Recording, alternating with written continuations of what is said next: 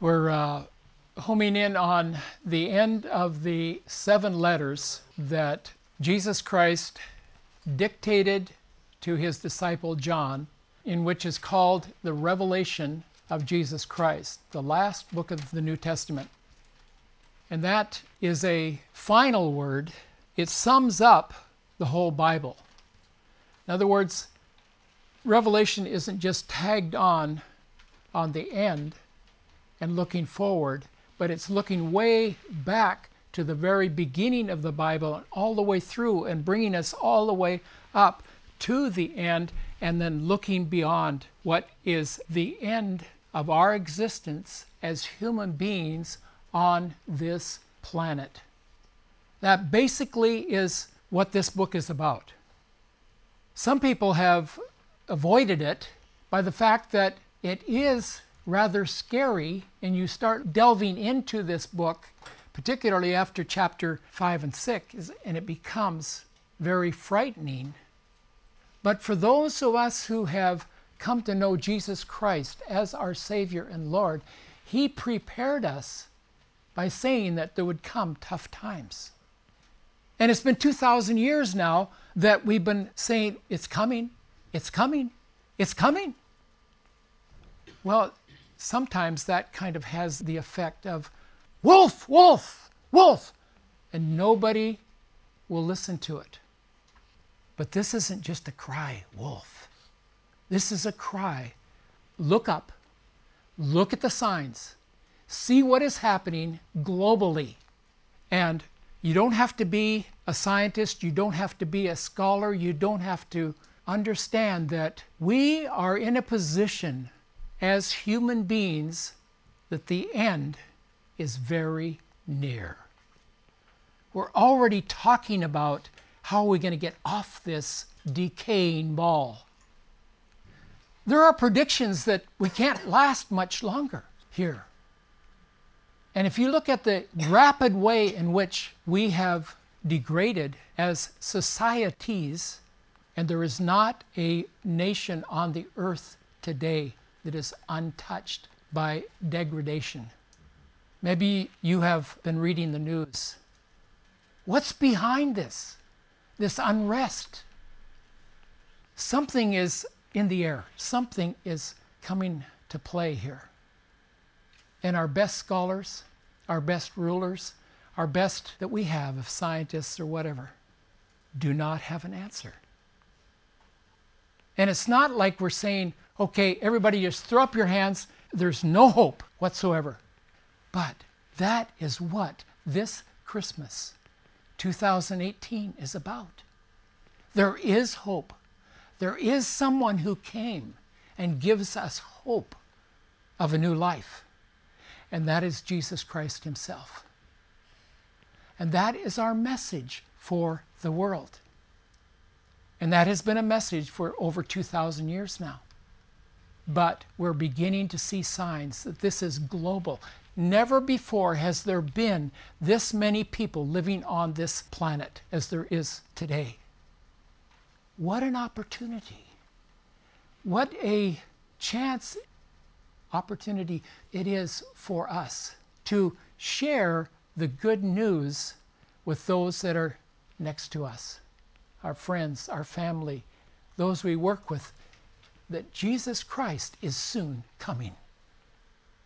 I believe that it may not be in my lifetime or Ted's, but many of you here, many of you here will see his coming. I'm, I'm sure of that. And we need to be prepared. And that's what these letters are about. And this last letter in particular is speaking not just to the world out there, it's speaking to us here in this church. This is the last letter.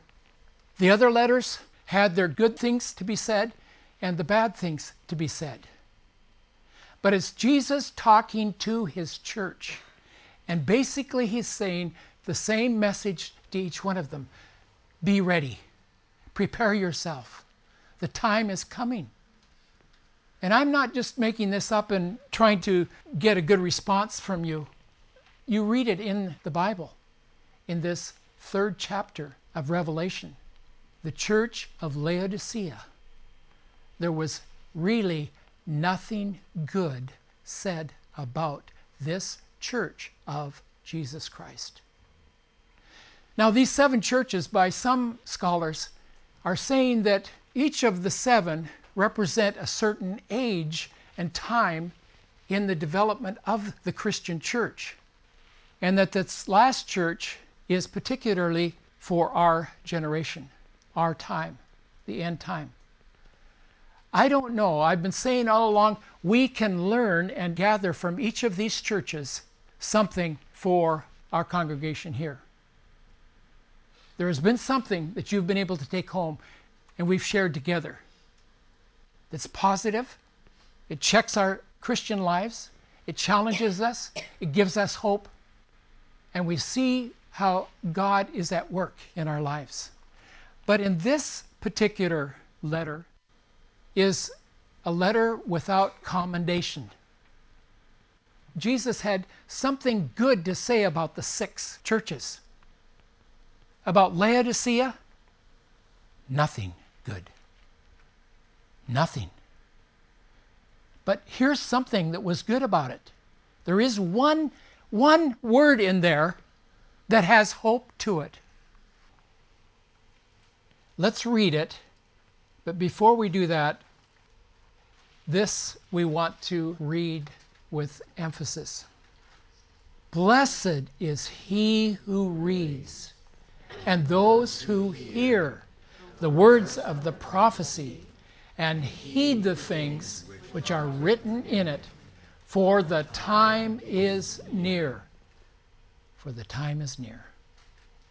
But blessed is he who reads, blessed is he who hears, and blessed is he who heeds the words of this prophecy.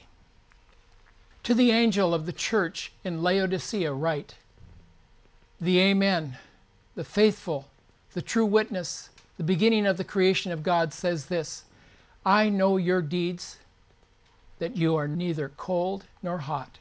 I wish that you were cold or hot. So, because you are lukewarm and neither hot nor cold, I will spit you out of my mouth.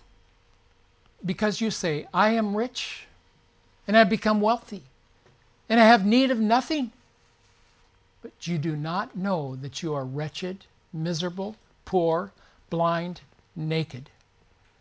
I advise you to buy from me gold refined by fire, so that you may become rich, and white garments, so that you may clothe yourself, and that the shame of your nakedness will not be revealed, and eye salve to anoint your eyes, so that you may see.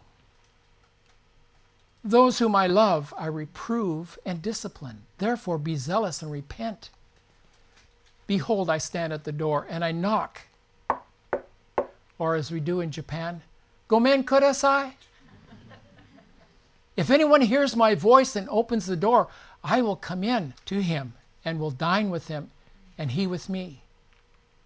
He who overcomes, I will grant to him to sit down with me on my throne, as I also overcame and sat down with my Father on his throne. He who has ears to hear, let him hear what the Spirit says to the churches. To the angel of the church in Laodicea, write I said there's only one little word that is positive in this letter, and it's in this line. What is the positive word in this sentence right here? The angel? Laodicea? Laodicea was a great town. But it wasn't Laodicea. What is the good word up there? Oh, angel, angel, angel. You know what? No. Remember what angel means? What does it mean? Messenger. It means he was the pastor of that church. You know what? I am a lucky, lucky, well, I shouldn't use the word lucky. I am a blessed pastor that I have a congregation like MCC. This poor guy. Whoa, I'm glad my name is not in there. He's the pastor of Laodicea. Whoa. well, let's stay away from him, boys. What is the good word? Church. Church. That is the only redeeming good word in this whole letter, really. Other than, well, we're going to pick up some good things, particularly about them. No. But they were a church. And Jesus did recognize them as his church, at least some of them. That's redeeming. But would we like to look over our congregation? And one tenth of you are going to make it to heaven. The other 90% of you aren't going to make it. Would that be good news? Man, that's how to empty the whole church. That's kind of what this is. But we have a Redeemer. We have one who has given all, even for a church like Laodicea. And we don't have to stay that way. We don't have to be that way. He says, I am the Amen. What does Amen mean? So be it. It is. This is true. All the promises of God in Christ are yes and amen. They're yes and amen. From the faithful and true witness. What we're going to discover in this letter to Laodicea we may be faithless, but He is always faithful. He's the Amen, and He's the faithful one. He's the one who is the true witness. Many have risen in human history and have said, I am your answer. There's only one who fulfilled all righteousness to become that true and faithful one. And that is Jesus Christ, the Lamb of God. There's not another message like this in the world. All other religions are trying to build people up, to make us think we're better than we really are. Jesus Christ said, Who would be greatest among you? Let him be last or least. That is the way of Jesus Christ. We need to humble ourselves because of what Jesus Christ has required of us as disciples to be like him. He came from his, this is what we were singing, from his Father's throne and came to us to redeem us. He became, as we've said, Behold, the Lamb of God who takes away the sin of the world. And we go back all the way to Adam and Eve, who were naked and stripped and had nothing after the enemy, Satan, had lied to them, and they were stripped of their innocence.